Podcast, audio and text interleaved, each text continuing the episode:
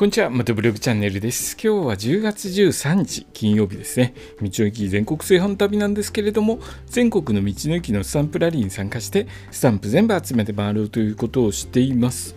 でですね、2泊3日で、えー、岐阜県の道の駅行ってきたんですけれども、その時の話を1駅ずつ紹介しています。今日は2日目に立ち寄った道の駅、えー、岐阜県の道の駅で、わら藁というところに立ち寄りました。岐阜県郡上市にある国道256号沿いの道の駅ですね。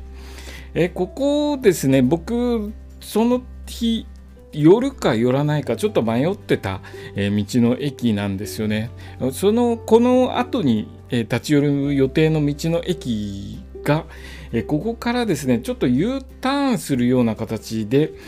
えー、行かないとならないとですね他の道の駅ちょっと時間間に合わなくなっちゃうので、えー、ここは次回に回そうかなと悩んでいたんですけれども、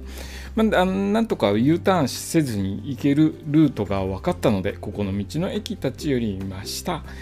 でですね、ここの道の駅、前に下調べしたとき、すっかり忘れてたんですけれども、ここですね、屋内テニス場や屋内ゲートボール場があるところです。え全天候型運動施設の、え併設されているところで、あのー、すごく特色のあるところでした。僕、すっかり忘れて行ったんですけれども、到着したときにですね、はっと気がつきました。屋内天候型運動施設があるところだということで、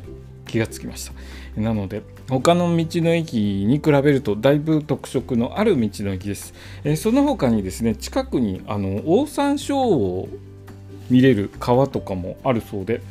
えー、いろいろここですね川がきれいでホタルも見ることもできるそうです。で近くにはですねオートキャンプ場とかもありますので、えー、ここの道の駅を起点としてですねいろいろ観光してみるのもいいと思います。もうちょっと寒いので、えー、来年ですかね来年の春から夏にかけて、えここの施設行ってみてはいかがでしょうか。でですね僕はまあスタンプを押したわけなんですけれどもちょっとこの辺で疲れてきましたので、えー、少しルートを確認しつつ休憩してたんですけれども、えー、僕ですねもう9月のと9月下旬の方に行って夏も終わりだったんですけれどもここの施設にですね風鈴がたくさん置いてありまして風に秋風に吹かれて風鈴がリンリンリンリン、えー、盛んになっているのを聞きながら夏が終わりだなっていうのを感じながらえー、少し休憩をしていたところです。えー、でですね、ここの道の駅のスタンプを押した後、次の道の駅へと向かったわけなんですけれども、